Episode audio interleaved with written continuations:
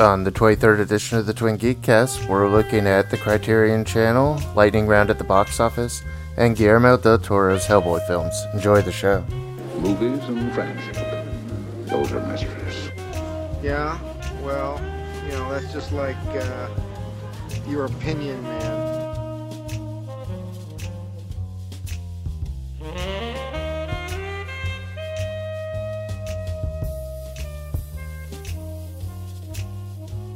So sometimes we write articles that are more personal. I wrote my Rebirth article that just went up on the site. Yeah, I think that's a very important piece from you. I was well enough to yours when I was editing that the first time.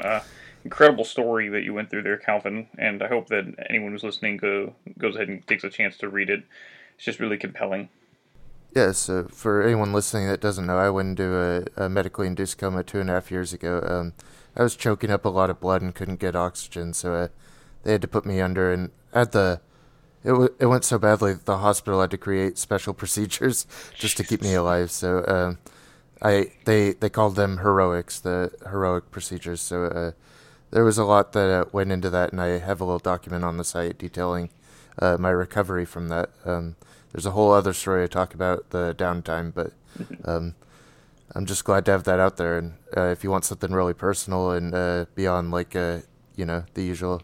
Not fluff, but film review. We got that. I remember the first time you told me about it, one of the first times we met up, it was like I was just telling you about my personal experiences going through epilepsy episodes. You're like, oh yeah, well, I got one up on you. Yeah, well, have you ever been through a coma? I was like, maybe I could double down on his story. And I'm just so glad to have it up, though, and that we're able to be personal on the website. Yeah, well, because we don't limit ourselves just strictly to reviews or kind of analytical work. That's why we have some of the more experienced pieces and all that stuff. You know, I still love Tyler's piece on Cold Pursuit. What a fun story. Yeah, I definitely recommend checking out the Cold Pursuit piece, and you'll have a more personal piece upcoming, but I love that we're not just doing film reviews, because you could get so caught inside the release cycle that, you know, you forget we're real humans, and we have the capacity to help each other and to be more compassionate in our work. Yeah, for sure. So I think moving on from that, we wanted to start this week by talking about a little kind of important film thing going on in our world this past week, right? Yeah, we had the release of the Criterion Channel, a much-awaited release. Yes, all of us were singing the praises of the Criterion Channel, like, right when they announced it shortly after the death of Filmstruck. And I mean, maybe you more than anyone. I think you kind of recruited our staff to go subscribe to the annual plan. I did. I've been yelling about this for months now, because I fell head over heels for Filmstruck when I kind of finally discovered it, and it led to a lot of discovery and, you know, a vast improvement in my film culture when I started watching everything they had. Filmstruck or Criterion Channel is like film class without the dues you have to pay. Right, and it's especially a great tool for anyone out there who doesn't have immediate access to, you know, rental libraries near them, you know, kind of some of these metropolitan areas like you or me do.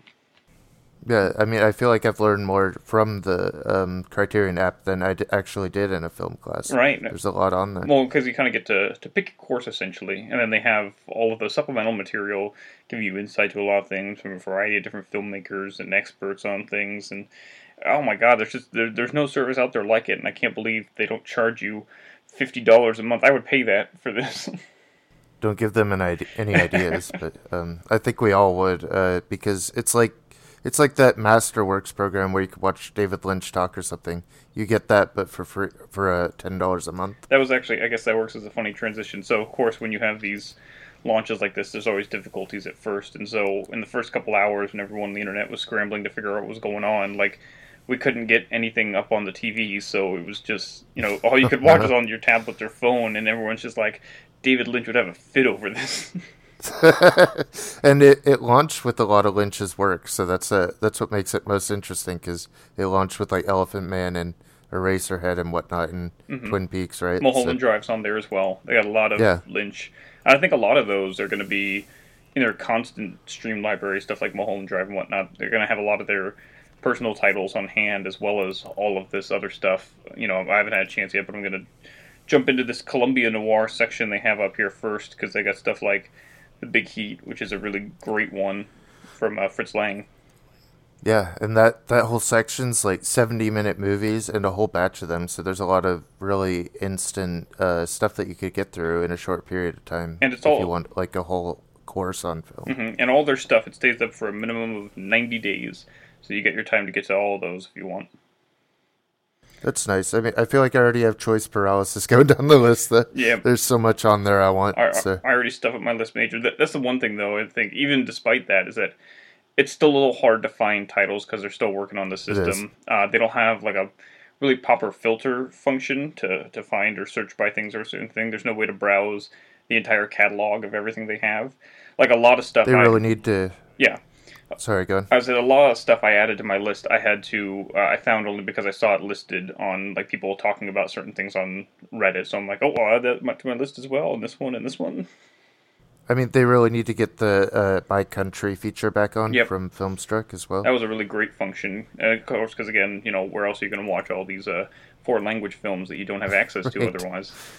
I mean, you're going down the list, you're like, oh, yeah, I guess I could watch certain films from Nigeria. It's like, what is this service? Yeah, it's very interesting, very unique thing. But of course, you know, I think despite our complaints about it and kind of the frustrations of technical difficulties, it's all expected on a first-day launch. I slapped my, you know, $90 down for this the very first day they announced it because I said, I don't give a shit what the service looks like afterwards. I need to support this because Filmstruck was a godsend. Unless you're watching on Chromecast, is that what it's called? Yeah, that was the funny thing that kind of sucked about it, because when I first heard about Filmstruck, I was excited and learned about it, and I'm like, all right, I'll download the app on my PS3 or whatever, and we'll watch it that way. And it's like, oh, they don't have a PS3 app, which everyone's been complaining about since Filmstruck. So it's like, all right, well, what do I do? And Chromecast was the easiest option, it seemed to me, so I was like, all right, I went out and bought a Chromecast solely for the purpose of watching on Filmstruck. Come around now... And the Criterion Channel does not currently broadcast through the Chromecast. No, you got to get another device. Yep. So you went and picked one up, right? Yes, I did. I had my fiancée on our way back home last night from work stop by Target and pick up a $50 Fire Stick. But that's okay. The things we'll do for a film, though. It's okay. I was considering it anyway because I have a myriad of technical problems with all my stuff. So Amazon was already... Like, anytime I'd watch a movie like this, the sync would go out of focus. It's only on Amazon. Everything on Netflix or Hulu or whatever works just fine. So, and I think right now you really just want, like, Amazon and this. These are, like, the leaders in streaming right now. These are definitely the two I have. I think mostly, you know, and ones I focus on. I still have, like, Netflix and Hulu, but, you know, I'm on somebody else's plan with them, which is a nice feature, I think, by the way, that all of these streaming services do, is that you can have multiple people on there. Which is great. Yeah, I feel like that's changed the way that we thought that we'd be locked down and that it would be kind of totalitarian having our access like this, but really you can't share a physical copy that many ways. So that's really nice. Well, and it's very different from cable as well. They're allowing us more freedoms that you wouldn't get with a, you know, $80, $150 cable package or whatever. You know, you pay $10 a month for one of these services and three people can use it. I mean, I'm also using someone else's cable, so, you know, it ends up that the way that you watch modern films is you share services with people. One of you signs up for one, shares it with the other. Mm-hmm. Well, I think it's very kind of indicative of the art here as well, is that that's what we want to do. We want to share our things with everybody. We want to show this person this, tell them, hey, I saw this movie on Netflix, go check this out, you know, or whatever. It's great. Or like you're in like a constant conversation with someone like family and you really want them to, you know, let's watch the same thing and we have the same service, so that works. Yeah. I think it's a great advancement in terms of how we our entertainment services, and as I've said many times on here and outside of here, is that this is where everything is obviously going, and, you know, everyone needs to start jumping on board. Criterion made the extremely smart move of jumping on board the streaming wagon because that's where everything's headed. And I think it's going to work out well for them. It's been placing well in Apple's top TV apps, and I think the service is amazing. I wish it weren't through VHX, but I think it's going to do very well. Yeah, well, you know, that's the thing, is that we just need to support it, you know, through them all the rough spots so that they can continue to develop it, you know, and make it better for us. They're going to be listening to our feedback. They see all of our cries for all this, and they're going to change it. That's what they did. That's why they started this in the first place, is because so many of us stood up and said, we want this from you guys. Please make this happen. and they're going to do it again. I mean, even on Filmstruck, they were listening. I don't think they were always able to accomplish their ends. Like, I'd email them every month asking about the PS4 app, and they'd be like, okay, next holiday. Mm-hmm. They keep, talking about that. I don't know, I kind of just gave up hope on that aspect. Yeah. But that's okay, because I'm, like I said, paying $50 for the Fire Stick like that, that's a minor inconvenience to me for, going on to get this service properly and watch it in a way that is enjoyable. For what the price they're offering, compared to something like Netflix, who's charging $15 a month, I can't complain at all, because the amount of material you get for the price you're paying is practically robbery on our part. I mean, think about this. You're getting, extras, and you walk into a store and get one of these discs, you're paying $40 up front. So. Right, and that's the thing, is that it's not like they don't accommodate pricing for that as well. If you go at the right time during one of their very many sales, you pay $20 for a disc, which is still a lot for a disc, but the amount of material you get, man, it's worth it, I say. I have a vast Criterion collection, an unhealthy collection of Criterions, but I'm going to Let's call it a healthy collection. You have a healthy Criterion collection. I actually counted. I'm at 50 titles now, which is really great. I'm not box shaming, though. You got a lot of boxes, and I think it's okay. Yes. All right. Should we jump into box office? Yeah, I think so. That's enough Criterion advertisement for this week. But, for the price of two Criterions, you could have a year worth, so go do it. Yes. All right, jumping into the box office here. We're going in number 10. We're finally going to get rid of How to Train Your Dragon this week. Hell yeah. third film of the franchise. Yeah, it's good. I think that How to Train Your Dragon is a good franchise. All three films are good, and they're getting out while they can. Hopefully they won't make another, but I think they will. Hopefully. We have a review on the site that anyone can go ahead and read if they're interested more in our thoughts. So we'll move forward. Yeah, it's good. Yeah. Number 9 here, we have Wonder Park, which we don't ever... It's not good. Yeah. You watched a little bit of it, you said before, right? Yeah. Yeah, with my daughter before we had to shut it off. It was fine. I don't think you need to go to it. It's about a mother who dies and the way her daughter deals with trauma. That you watched Totoro recently, right? You'd recommend that more. Hell yeah. I mean, I think Studio Ghibli is a good entrance for anime anyway, and it's really the only anime I watch, so I also watched Spirited Away, which I'd recommend. Yeah, I just thought about it because it's, Totoro's kind of the same idea here, dealing with grief and all that. Oh, yeah, yeah. So, similar thing, much better. Absolutely. Number 8 here, we have Unplanned. Which is an unhealthy way to deal with grief. No, it's unhealthy, a lot of things.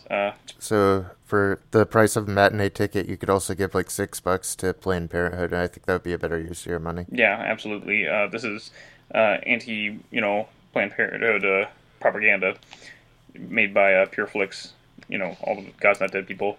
We talked about this last week. I don't want to give it any more attention because they are bad. Yeah, do something good. Go follow Planned Parenthood on the social media or something. Just don't do this. Yeah.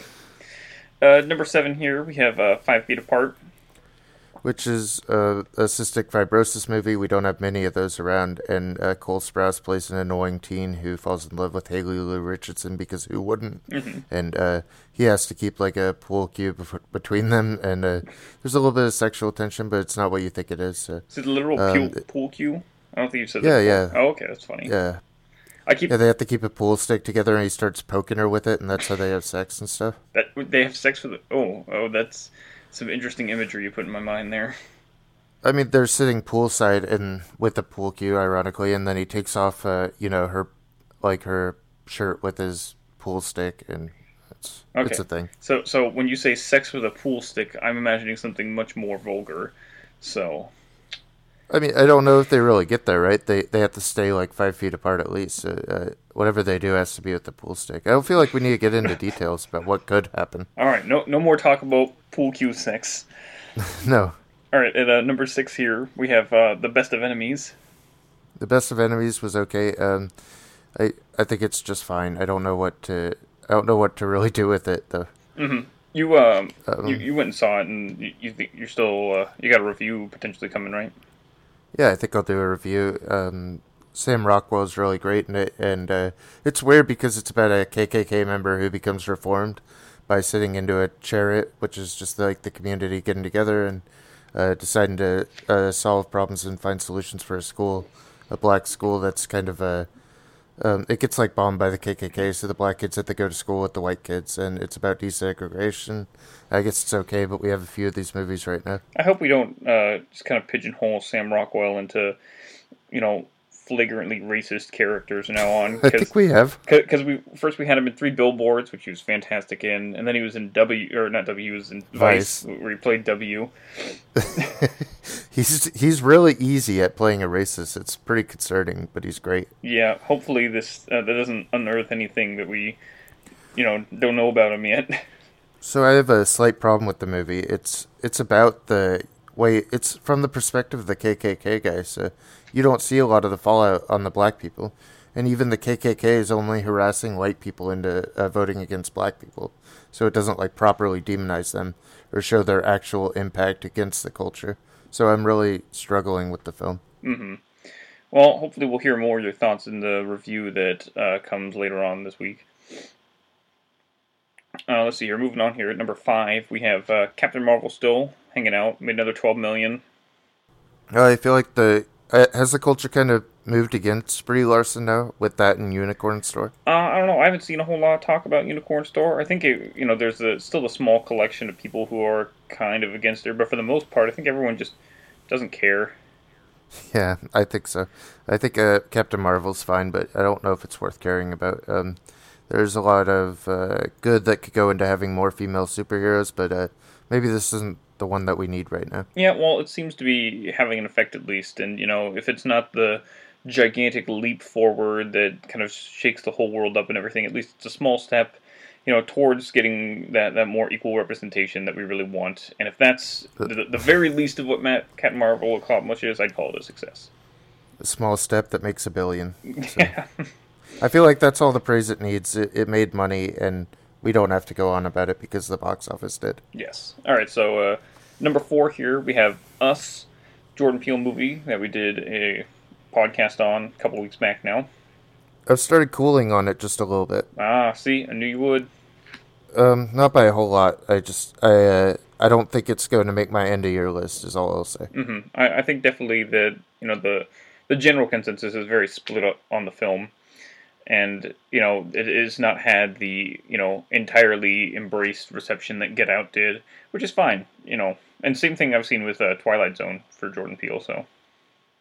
And it's an interesting film to divide us, because it's all about cutting and racial tension and separation anyway, so. It's an interesting film to have division over. I think it's an interesting film regardless, you know, worth your time, yeah. Even if you don't like it necessarily. I wasn't huge on it, but that doesn't mean that there weren't interesting ideas there. It did get my mind going. So, worth checking out. Definitely better than some of the blander stuff on the list here this week. Though I figured I'm not going to make it get into our staff list based on how everyone feels. So yeah, I think... Unless one of us comes out for it. I think you were the most positive person on the entire staff here. And I still love it. I think it's great. I love Peele, and I've been watching the Twilight Zones. There's a new one this week that I'll have to catch up on, so I'm excited about what he's doing lately. Yeah. Oh, hopefully he keeps doing interesting things. That's the least I can ask of him. Absolutely. Number 3 here, we have Dumbo, the new Tim Burton thing. And Tim Burton's been kind of lost for a while, hasn't he, since Alice in Wonderland? Maybe even before then, because wasn't Charlie before then? Was Charlie? Was Charlie fine, though? I feel like that was okay. I don't know, it was pretty grating. Johnny Depp is absolutely intolerable in that movie. I mean, his last one, Alice in Wonderland, came out like a week before or after Avatar, so it kind of had that little bump by it that it didn't really need, and Dumbo's kind of surviving on its own, so that's interesting. Here's what I'll say. The majority of this millennium now, Tim Burton's been very off. He started off in 2001 with Planet of the Apes, so from there it's just been kind of a very rocky road with only a few notable, you know, entries. I feel like it's possible for a filmmaker to get their voice out there and kind of say what they have to say, and then, you know, maybe they're kind of done. Mm-hmm. I see Beetlejuice 2's coming up. Oh, no. I'm going to watch it. No, I saw news recently that it's been shelved. Okay, so he doesn't have anything currently scheduled that's upcoming. Yep. So, I don't know. Nothing's going on exciting for the world of Burton for me, and he's got to do something really interesting to kind of win back his initial praise. Like the upcoming remake for The Nightmare Before Christmas. What? You haven't heard about that? No, and I don't want to hear about it. Live action. We'll see what happens. Not listening. All right. Number two here, we have Pet Sematary. Speaking of remakes and stuff. We're both reading the book, so maybe we could jump on and do like a book discussion podcast once we both see it. Yeah, I'm going to go watch the old one probably for like the first time in forever once I finish up the book here. I don't remember anything about the ending or any of that, so I don't want any spoilers. Yeah, I watched it, and I'm not too concerned because I've already seen it numerous times, and the last one just last October, so I still like Pet Sematary as a story. I don't think I like any of the movies, and I don't feel like that's going to change based on Jesse's review on the site. Yep, which is going to be up this week. It's up. Yeah, now. That's right. So please read that as well to see what our staff thinks of New Pet Sematary. And he has a really good review of it. He has better perspective than we do, I think, because he's kind of lived with it as like a semi-fan for a while. Yeah, certainly. He loves the story a lot, and he's not big on, I think, either one here, it seems. But, you know, his admiration for the material, which is... That's the thing, though, is that it feels like Stephen King thinks this is his darkest or scariest story. And I might not be a big Stephen King stan, but... You know, I think he has some more scary stuff other than this. He did say that in the foreword, I believe. It's something, when I read that, when I first picked up the book, it said that whenever asked what his scariest story is, he says this one, and he says, like, though, based on the letters I receive, it seems that everyone else thinks it's The Shining. Yeah, he gets a lot of fan mail about Shining, but I think this is the one closest to his heart, and you could kind of see that this comes from a dark period for him. Well, he pulls it. I think that's what a writer means. He pulls, you know, the kind of central conflict of it straight from his own life, from what happened to him in that very instance, which is terrifying.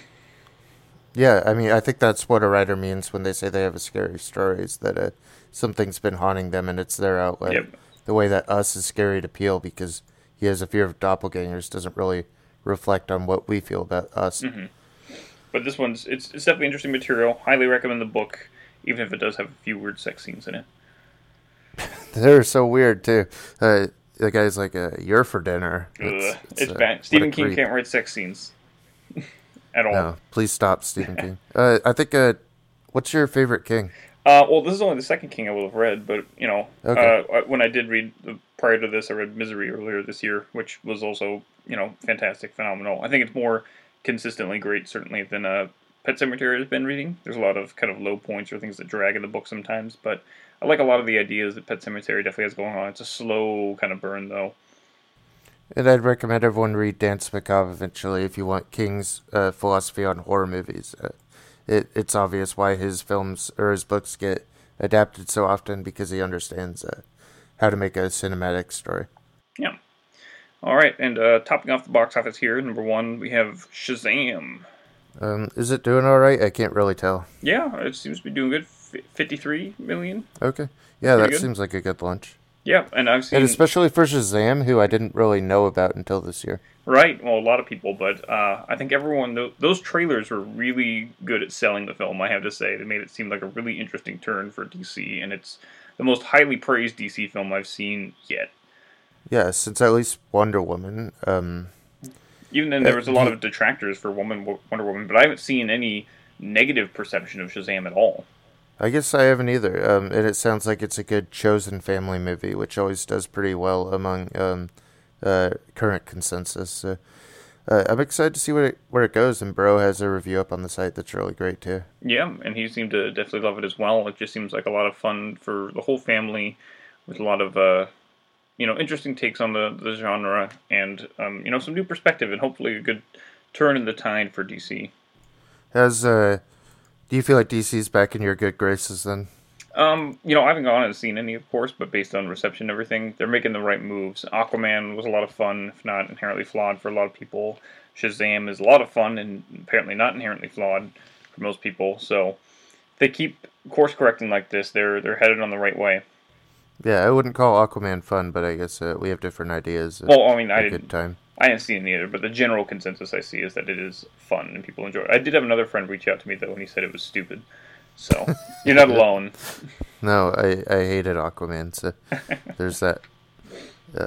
So, otherwise, on the box office, I feel like we had a good week. I think I I don't really have an outright suggestion to go see this week because everything's either old or, you know, maybe go see Shazam. I think we have some interesting things finally, though. I mean, it feels like the blue, you know, feeling of January is over. We've finally gotten past it 4 months into the year.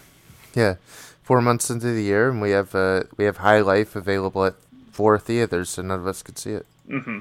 You're singing the praises of that movie a lot, even though you haven't seen it yet. But I feel like if you've watched a trailer 200 times, then you're almost qualified to talk about it. Sure. All right. Come on, I'm a relatively new dad, so babies in space is very interesting to me.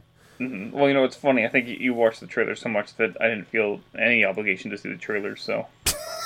Yeah, I feel like I've taken care of it, and maybe that's why they won't give me the movie. They feel like I've watched too much of the trailer. Maybe so. I wouldn't be surprised. Well, it'll come your way soon enough here, so don't worry, Calvin. Yeah, I'll get my High Life. Mm-hmm. All right. Oh, they also have Under the Silver Lake, which they've reduced to only coming on video on demand. A24 is making choices. Yep, well, and it was out for a long time last year. I remember seeing reviews for it, and it had already been out on Blu-ray over there by this time, so... Oh, it never really came out, though. It was just festivals. Yep. So. What a weird thing. Weird, but all right. In the meantime, we have do coming this weekend as well. We have the new Hellboy movie, which looks fine. Mix of interesting and not sure about. You know, who knows. But in the meantime, you know, we found it apt enough to revisit the first two Hellboy movies from Guillermo del Toro. Yeah, and I'm excited to take a look at them. I feel like they have a lot of character, and they're a little bit different from what was happening in superhero film at the time. Absolutely, especially the second one we'll talk about at that point there. But let's start with the first movie. We'll go through the first movie a little bit here. In the absence of light, darkness prevails. An ancient evil has returned, greater than any the world has ever known. 60 years ago, they tried to destroy the world. They're back. Now, one secret government agency... Welcome to the Bureau for Paranormal Research and Defense. ...has been called upon... Hellboy. ...to stand against them. There are things that go bump in the night. And we are the ones who bump back. Are you gonna be okay? How big can it be? Didn't I kill you already? We're heading towards civilians! Destroy them! You should be running. It's coming for us! Hellboy. Second date, no tongue. You know, this was my second or third time with them, watching them both here. I think I still largely feel the same about the whole series, is that there's a lot of really good stuff, there's also some bad stuff. Yeah, I feel like they're pretty uneven, especially the first one. It's kind of a... I don't know, I kind of felt like I didn't really watch anything afterwards. Well, one of my first problems with the first movie is that the first, 20 minutes are just every single conceivable way you can think of to just dump exposition on an audience. That's how they do it. There's a voiceover that introduces everything, then they repeat everything, and characters talking to each other, and there's text up on the screen that tells you what's going on, the time and location. It's every single way you can think of to exposit, they just shove it at you. It is full of exposition, and it's not very clever about how it's adapted. No, not even at all. Like I said, some of it is just literally repeated a moment afterwards. I almost feel like it feels like studio-mandated exposition, but because of how, much there is throughout the entirety of the film. I don't know, maybe this is just bad storytelling. I feel like Del Toro got his way a lot with the characters, so maybe he had to cut some other considerations for studio. Yeah, it definitely feels very, very by the numbers for the most part throughout the plot and everything, but it's really in some of the creative choices and characters where Del Toro kind of comes through a bit more. I guess the first question to ask is, do you like Hellboy? Absolutely. Hellboy as a character is a lot of fun. Do you mean just in the movies or in the comics as well? Or? Yeah, I mean as a concept and as a movie character. Yeah, I like him as a concept and movie character, and I think Ron Perlman really sells him here, you know. And that's really the key to both of these movies is Ron Perlman's personality. It takes a long time to get to him, though. Yeah, it does. There's a lot of weird things as well in the setup. Like, they set up the baby roof thing, very obviously, and it's not that important. I mean, he said, like, in the commentary that was a candy that was around back then, and ended as the color red, which attaches to his character in the logo, so that's about it. I guess that's a stretch to try and attach, like... Why even include that? Like, the pancake thing is more compelling to me. I like seeing the giant pile of pancakes, not like a baby roof bar. And again, then they ditch it entirely. I love that he also calls them Pam cakes with an M. Pam cakes? Is that what he says? Yeah, he always uses an M, so I always found that funny. I think it might be an accent thing Ron Perlman's trying to do there. I'm not sure. Oh, yeah, it could be. Mm-hmm. But yeah, the baby roof bars things don't make much sense to me. I prefer the switch off with when they upgrade to cigars later. And that's kind of a good incentive for him, and it kind of gives him this somewhat of a connection or relatability with Jeffrey Tambor's character. But they build that up a lot with Jeffrey Tambor. I don't think he's terribly great in the films either. No, I think it's almost a phallic thing at that point to go from Baby Ruth to big cigars. Well, I think that, yeah, they're trying to make some connection with it, I imagine, but it's not. Again, they just kind of drop the Baby Ruth thing as soon as they kind of get to adulthood. He's much more incentivized by other things. Absolutely, and I like Tambor in it. He always reminds me of Larry Sanders, though. Yeah, I feel like he's just going to go into character and introduce a talk show. Mm-hmm. I can see that. I'm not as big on him in the film because, again, the biggest problem as well, and kind of with everybody, like essentially the only person I like in the movies is Ron Perlman because everyone else is written very poorly. I mean, Tambor doesn't ever get a lot to do in either of them, so he's kind of a waste of space a little bit. Yep. Same thing kind of with John Hurt. John Hurt's there's a father figure. They wasted John Hurt. And he dies very early on in the first film. They kind of dig him up for the second one for unnecessary flashback. I watched Elephant Man last night.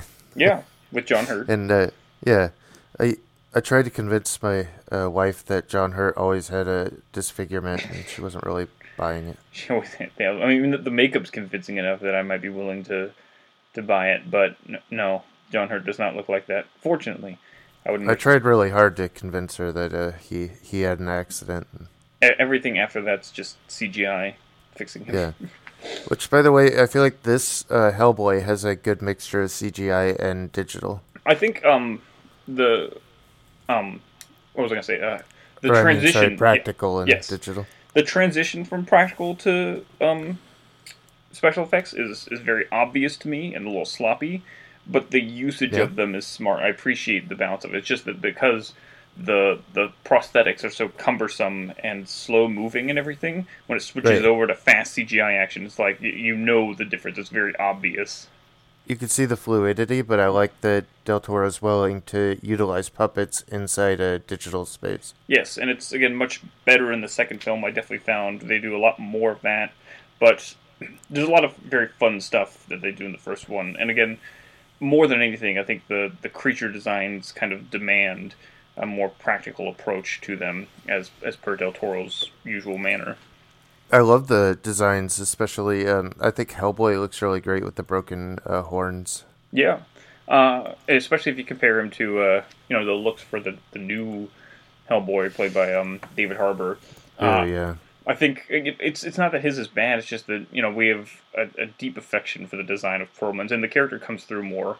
Harbour looks much more buried in makeup, where it looks like they really tried to allow for more expression in Perlman's makeup there. His big blocky head fits the kind of characteristic more. So it looks like, the David Harbour Hellboy looks more like a skinny dude in a buff costume, whereas that looks more like, Perlman's Hellboy looks much more like his normal physique.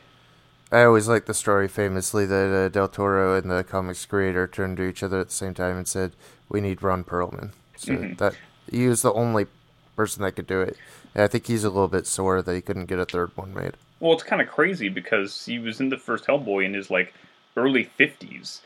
Right. Taking on a big action character with all his prosthetics, that's insane. Where is he now? He's nearly 70s then? Yeah, he's close to his 70s, I think. So it's no wonder he can't do a third one. I think he'd really like to. I just saw an interview with him saying that he's pretty sore. That's an open win for him. Mm-hmm. And I mean, I can't blame him because again, he's great as the character. If only the only great thing about the film, but you know, he really comes through with that personality, and he's got that that nature of the character down pat. It's really fantastic. This kind of man-child, I think, as he once said to me, kind of attitude.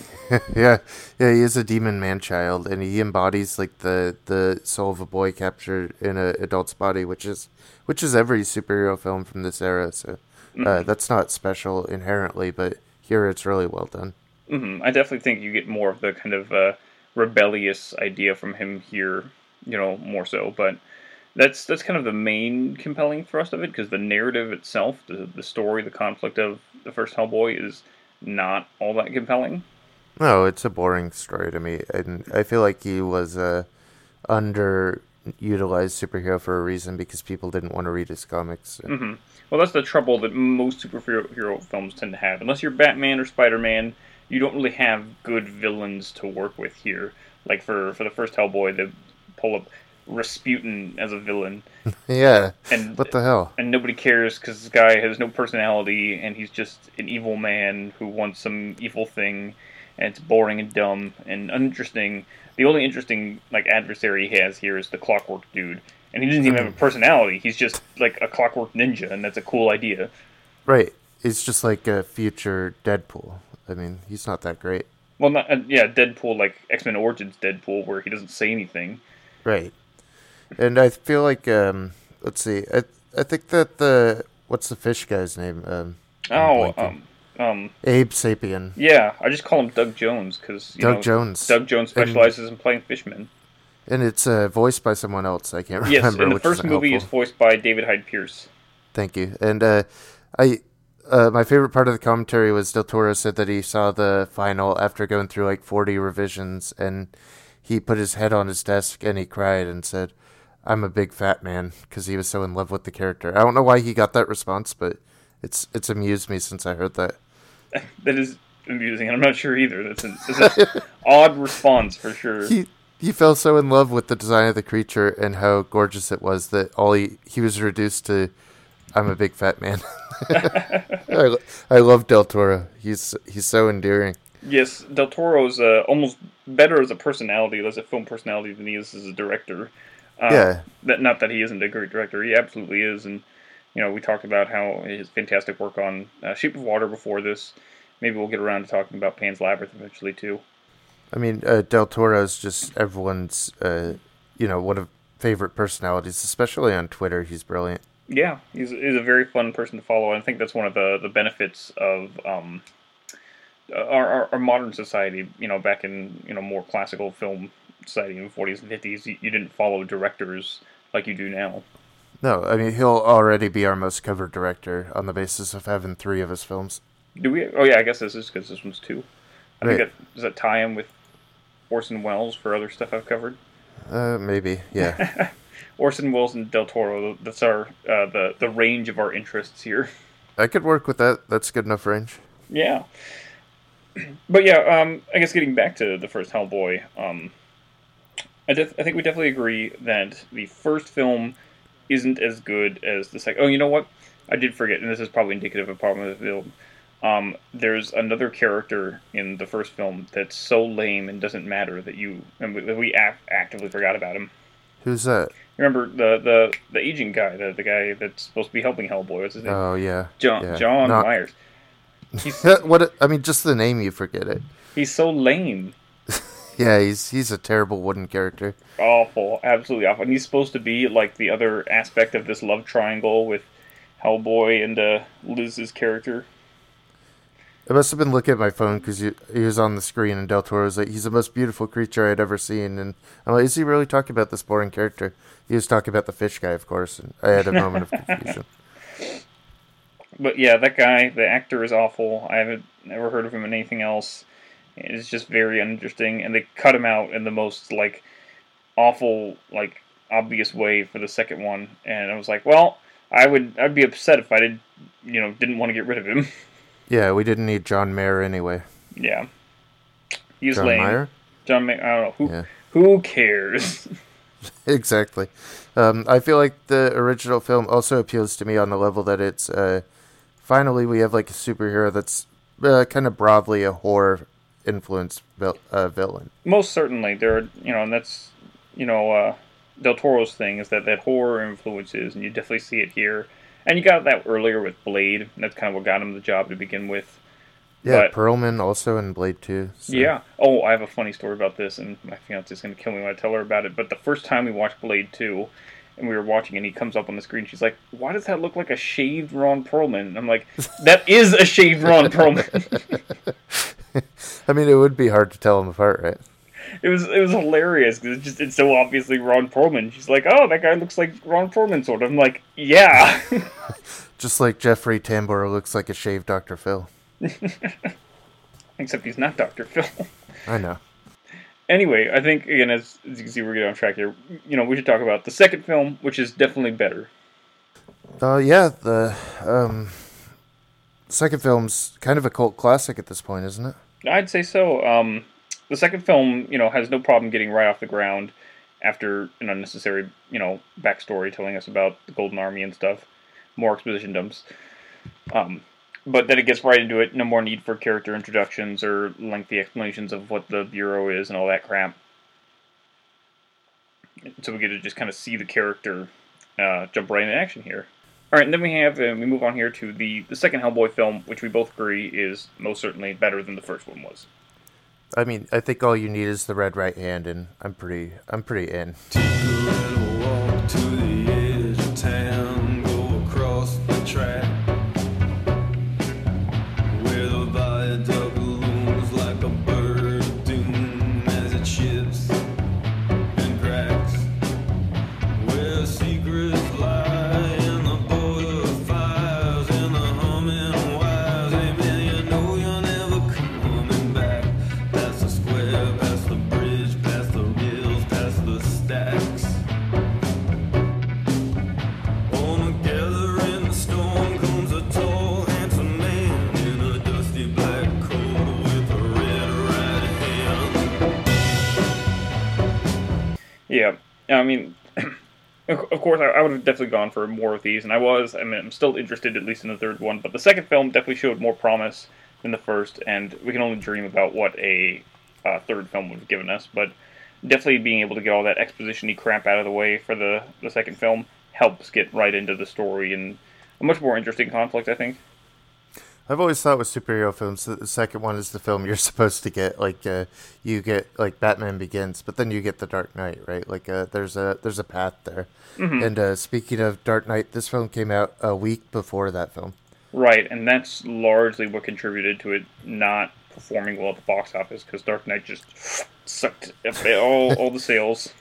Then 2 months later, we get Iron Man, and it's like, God damn it, how are you even going to release on video at this point? Yeah, I mean, the superhero game changed right at that point. That's no longer the kind of thing that Hellboy was not the kind of thing that audiences were wanting. Dark Knight and Batman Begins like really changed the whole superhero game there, and then Iron Man, you know, even more. Yeah, and this one kind of has been allowed a cult status based on that release, that it was kind of buried under two behemoths, and here we have a better director kind of doing more interesting things, so that's interesting. Mm-hmm. I think the biggest improvements you see immediately is that they're given a bigger budget to work with, and so the scale of everything is increased considerably. The designs are much better, the ideas are greater, and the world is so much more filled out in the second film. It feels like there's a whole actual, you know, mythical world going on in the film. This one got about $85 million, which wouldn't be, you know, would just be a drop in the bucket today, but back then was, you know, less than Batman, but still sufficient. Yeah, again, you can see that they clearly made very good use of it. You know, I think you can still argue that practical effects is... it's more time-consuming and maybe a bit harder, but it's cheaper than CGI is still, surprisingly. I feel like all the $85 million went to the screen, too. Like, it's very obvious this was an expensive movie and where the money went. Yeah, and it's very fantastic for that. I love, like, when you see the troll market sequence in there, it feels like a whole world is going on. Like, there's a whole great thing there. And, again, still plenty of practical things in there. Like, all the trolls are real suits and everything. All the characters are very real done. It's a shame, I think, that all that great creature design couldn't translate to the villain, who is equally as bland and boring. I've always felt like that was Hellboy's way, too, is that the small creatures are far more interesting than any of the big bads. So, I love the troll market, though. That's by far my favorite part of the film. Mm-hmm. Well, you got to think, I think my favorite new aspect of the film is, weirdly enough, the character played by Seth MacFarlane. Oh, yeah? Yeah. Which does not sound like something I would like ever, but that's a very fun character. It's a very fun design. He does not bad job with the voice there. And he is good. He's using, I guess, the same impression he uses for a character in American Dad, is what I've heard. Well, yeah, well, he does. Seth MacFarlane essentially only has three voices that he uses. He does. Yeah. So, but it's fine, because this one, it's a very silly and, like, not good German accent, but it works for the setting of this, the pulpy kind of nature of it all, and the character, you know. And I dig that. I think that's better to play it that way, because it played it pretty straight in the original, and we already have enough straight German occult stuff. So boring. Because it's like, oh yeah, Nazis. I'm so tired of Nazi bad guys. Yeah, I mean, I feel like we got so far away from it that it would almost be novel now. But at that point in 2004, we had already had enough of it. Even now, I think you still got to do something with the idea of Nazis. It can't just be, we're using Nazis again. Nazis equals evil. That's boring, and it's been done. And it's it also undermines the nuance of the Nazi conflict. So yeah, exactly. Now you just have to give them an orange toupee, and you're set. Yeah.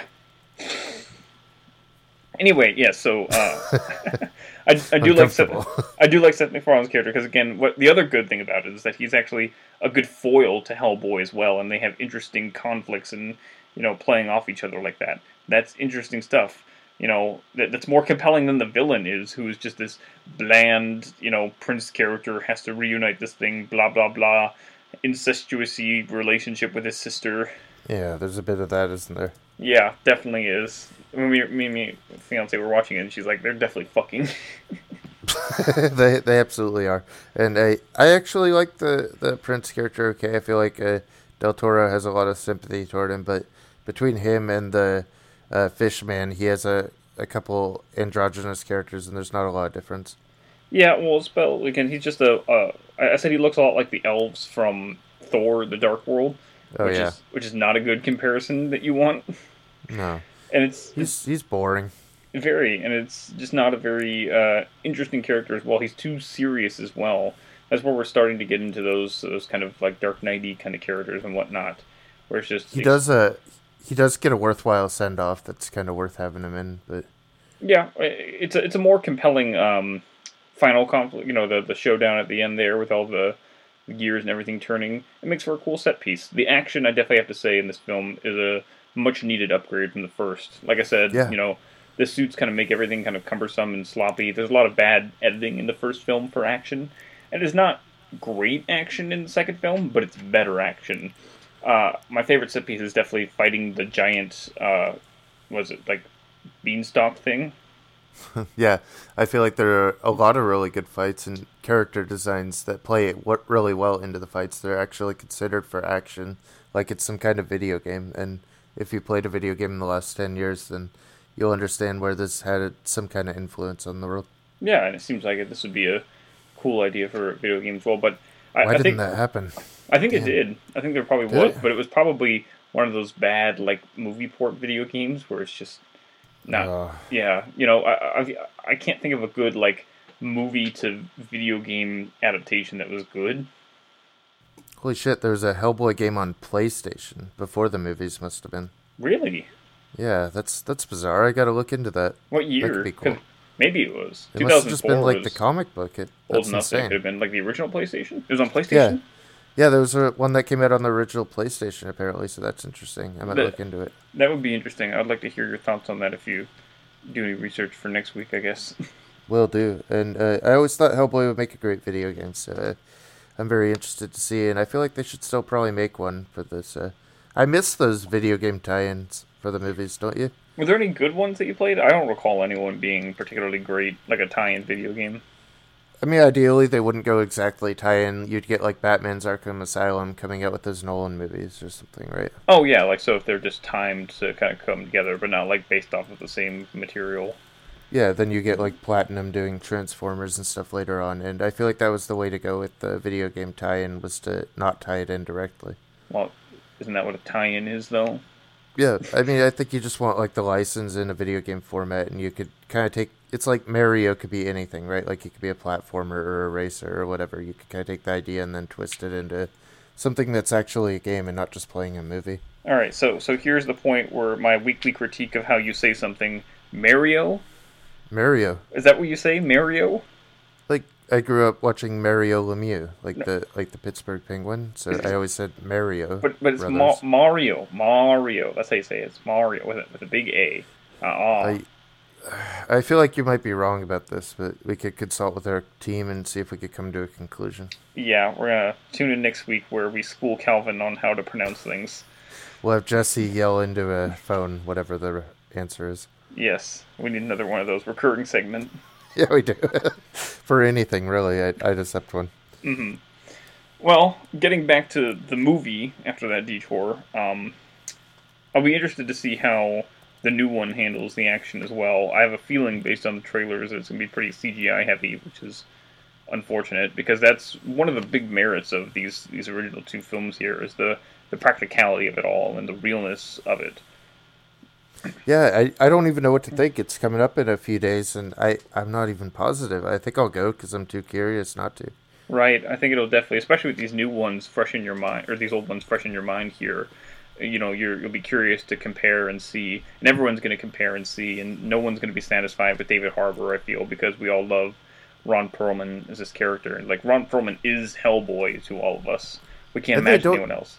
They don't get it either, because they put out that trailer and we were like, that's a little bit too on-the-nose comedy, and as a reaction, they put out a Red Band trailer that's all blood. Like, neither of these things are Hellboy. Mm-hmm. Like, Hellboy doesn't have any blood in it, for as hellish as the character is. Well, that's the interesting thing, is that they go for the PG-13 rating here, which is fine to do, but they do it in a creative way. I found that especially in the first one. I was like, there is a notable amount of blood in these sequences despite the rating, because of how carefully they use it. Like, I remember watching a character get stabbed, and you see the blood when the stab happens, but then from then on, they don't show, like, a growing blood wound or anything. They're able to utilize sweat and things like he gets hit with like a turnstile at the underground, and then the coins come out and place the blood, which is they're very creative about. You could use violence without showing blood; it's okay. Mm-hmm. And you know, most people will believe it. I think about like a lot of samurai films. You know, they have people slicing guys up left and right, and no blood comes out. I feel like the legitimate like successor to both of these films is probably Alita, that was out a couple months ago. That seems like in the same vein. You think more so? More than this new Hellboy. That same kind of comic book. I mean, again, we're making assessments based off of a film we haven't seen yet, but yeah. But yeah, I can totally see that. You know, because it's a kind of off-brand comic book kind of thing. I think that's another appeal of the film, is that it's not just straight up same superhero crap, despite being pretty formulaic in what it does. It's more creative, which I greatly appreciate, and you get a bit more exploration there. It's definitely more a fantasy superhero story.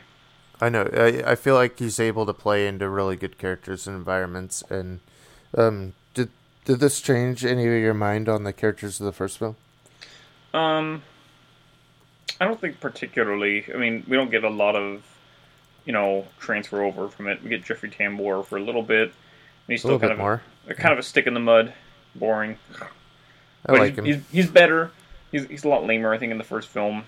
Liz's character, I don't buy the love story between them still, so it's not particular.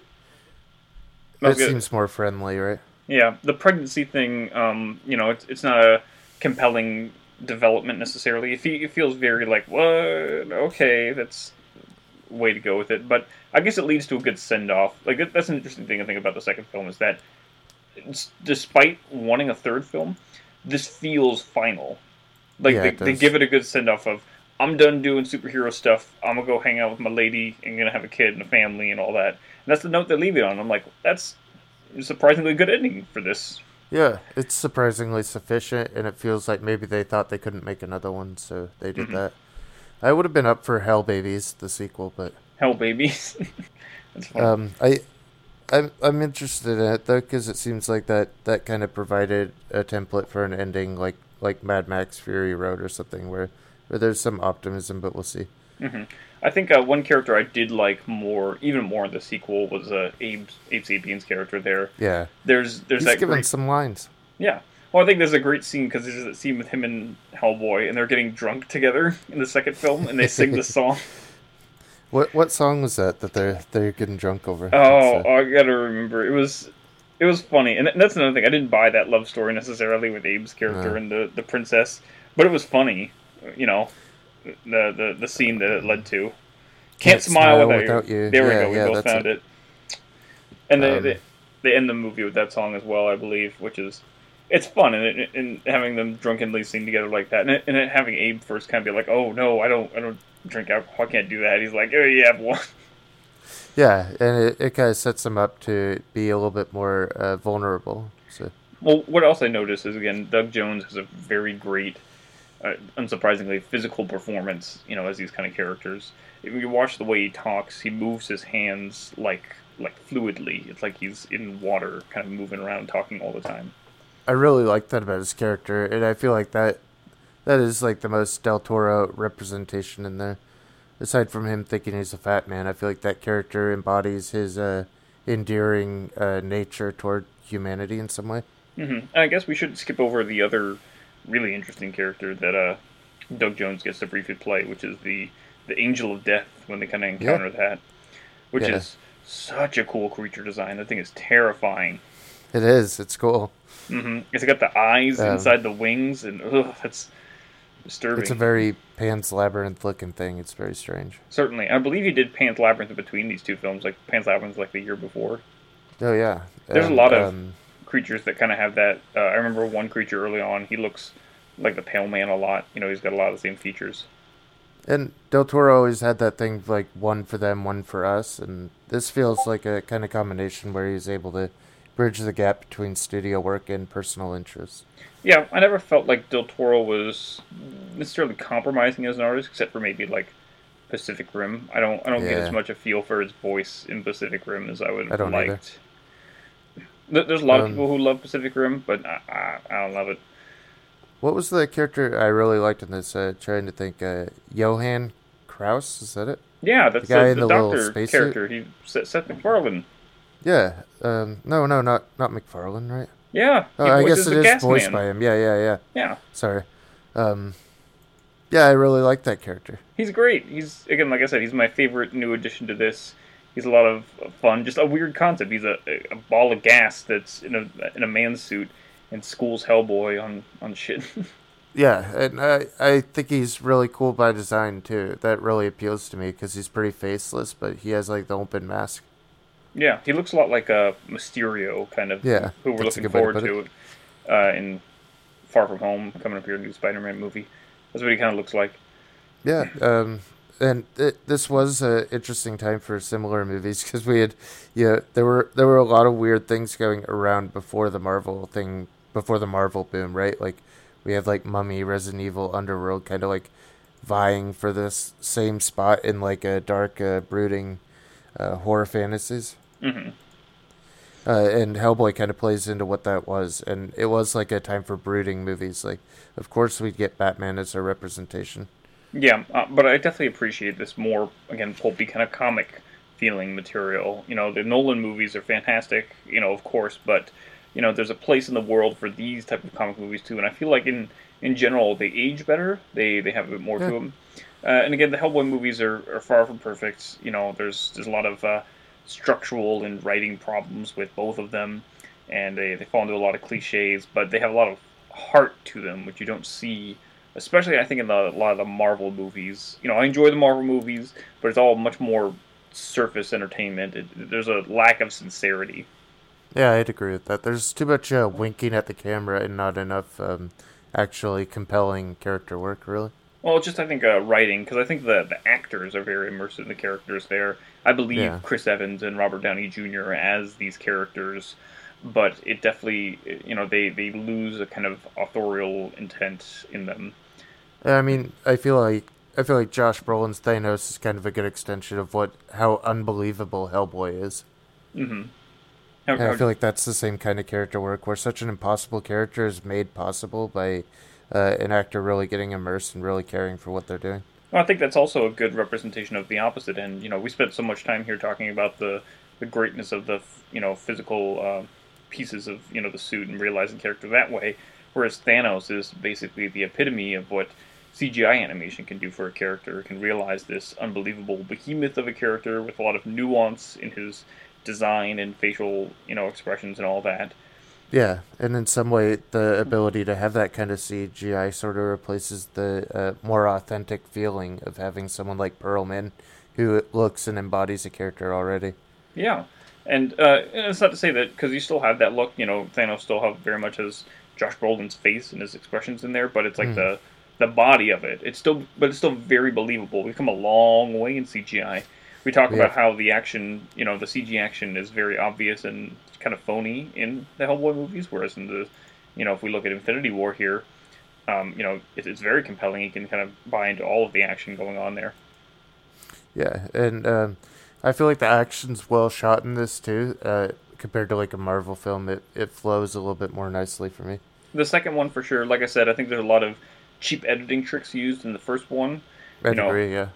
And so they second one's just a massive improvement, I think, in general and everything. They really stepped up the game, which makes me really think about how great the third one could have been. Well, I feel like these aren't, like, fights for the sake of having superheroes. I feel like they're fights because Del Toro had a frame in his head. Like, he has the idea of a frame of a droplet of water getting cut through with the sword, so he has to film it, and it doesn't matter that it's a superhero fighting, because he already has a frame in his head for how it would be exposed on screen. That moment was a little cheesy to me, where he cuts the water droplet. But like, I enjoy things on the opposite end, where it's like, you know, having to save a baby during the whole fight sequence up the building like that. That's a fun thing. Yeah, they all have a little bit more than who's going to win, and does it really matter? Right, that's the thing, is that the fights, I think, definitely...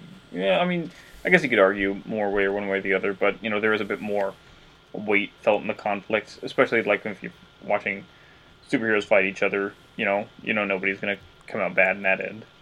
No, and but that's like not the point of those fights either. It's just interesting to watch different powers go up against each other. I think that's the appeal of the Avengers films more so. Yeah, and I don't care about that stuff, so I'll take something like this. Yeah, what? You're totally allowed to. You're totally allowed to not care about Marvel stuff going on. Just remember, you're in the minority there. Everyone else wants to see Iron Man beat up Cap America again.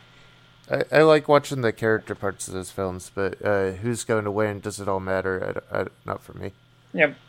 Well, hopefully we'll get more interesting stuff like this. I don't know how the new Hellboy is going to fare out, but hopefully next week you'll be able to kind of come back with your opinion on that and let us know. I think David Harbour is an interesting choice for Hellboy, but he doesn't scream the character like Ron Perlman does. Like, I remember when he was first announced, I'm like, okay. But yeah, do you think David Harbour is going to turn in an interesting performance? Not based on the trailers, but I'd like to be surprised. Yeah, you never know. You can't judge a film based on trailers. Looking at you, High Life. And you also can't judge a film unless they release it in your area. True. Under the Silver Lake. Right. Which we'll never be able to talk about because it will never be in box office. So thanks, A24. Do you think they're going to release it on Blu-ray over here? I know. Again, like I said, I know they did overseas, but I think it's just a film we're not allowed to have now. I think it's too problematic, and they're going to just suffocate it as much as they can. Shame. It's always a shame when something gets buried like that, but hopefully it'll eventually come around. Too bad, because it's the best thing Andrew Garfield's done, so hopefully they get to it. Are you sure? Silence was great. I liked him in Silence a lot. Oh, yeah. I guess that's better. Mm-hmm. Never mind. It's the second best thing he's done. But so, people like Social Network, right? Third best. It's better than the Spider-Man movies, so... I think that's what I'm saying, is that it's more interesting than that. And it's video gamey. It has a lot of coding stuck inside it, which is interesting. So. Mm-hmm. I don't know too much about it, but it's not really Hellboy related, so... No. These kind of come from that era of the Spider-Man film, though, don't they? These they were around the same time, a little bit earlier than. It's like these are like right between. I think they're a good bridge between the Raimi Spider-Man stuff and the Amazing Spider-Man kind of period of superhero films. Yeah, it's kind of right in the middle there, and we get a little bit of both worlds there. Well, at least you found a transition. Mm-hmm. So, I agree, though. They are a bridge between what superhero films were and could become. So I feel like they did add to the genre, and they are worth covering. I hope next week I have better news about the new one. So hopefully. Maybe we'll get a proper Hellboy trilogy if that one shapes up to be well. I don't know. At the same time, I wonder, with our CGI technology and de-aging people, you think we could still get a Perlman film? Like theoretically could do it. I know they're not going to, but yeah, I wish they would. I feel like they probably could, but his time's running short there. Yeah, unless we want like old man Hellboy. Like we'll get a Logan version of Hellboy. I want to see that now. Yeah, I'd be good with that. Get Mangold or someone on it, but I think you'd only work with Del Toro, right? Right. Well, I bet Del Toro could pull off too. Oh no, we'll see. He's got his Pinocchio project right now. It's coming up my way. Yeah. I'm excited to see what Del Toro does. How would you put this in between Del Toro's work? It's in like the middle area for sure. Like I said, better than Pacific Rim, and no, but not good as his Spanish stuff or like Shape of Water. I haven't seen Crimson Peak, so I can't speak much on that. But probably like I'd situate this below Devil's Backbone, which I enjoy and is very creative. But you know, it's a little obvious in some of its things as well. Yeah, I'd put it around Chrono's Devil's Backbone area, I guess. Yeah, like I said, better than original Hellboy, definitely better than Pacific Rim. Not as good as, not even close to as good as Pan's Labyrinth or Shape of Water. Yeah, I always wonder if he'll get back to some kind of hero film or something. We'll have to see what he does. Here, I guess I'll put it. I like it better than Blade 2. I'll say that. I guess that's what the real conversation is. That he's made a few good superhero films, and they're all atypical. So. Yep, they're all very different and creative, and that's the important thing about Del Toro's work and why I'll always kind of support him, is that he has a creative drive that you don't see in as many filmmakers now. Mm-hmm. It was nice that he was able to make a sequel to this in Shape of Water. So yeah. the adventures of Abe Sapien having sex with... yeah, I always liked that kind of attachment he had to that character, so I'm glad he got to do something to spiritually adapt it, if not literally. Yeah. It's a good idea to go forward with there. Maybe Hellboy will show up in one of his later films as well. Be my king. We belong together, you and I. We do, but it's not going to work, you know, because I'm a Capricorn and you're fucking nuts!